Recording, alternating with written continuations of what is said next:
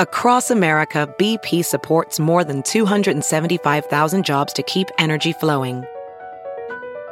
Jobs like building grid scale solar energy in Ohio and producing gas with fewer operational emissions in Texas. It's and, not or. See what doing both means for energy nationwide at bp.com slash investing in America.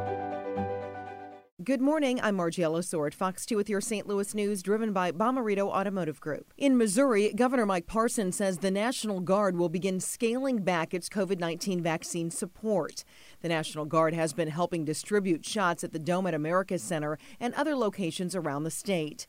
The governor hopes to withdraw all Guard members by June 1st. Three Missouri counties are teaming up to host a drive through vaccination clinic today. It is at the GM Wentzville plant from 9 to 3.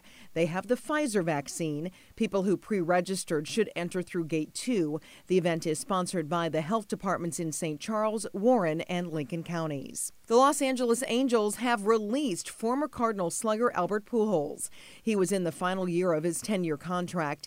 He was a superstar in his 11 seasons with the Cardinals. The 41 year old currently has a batting average of under 200.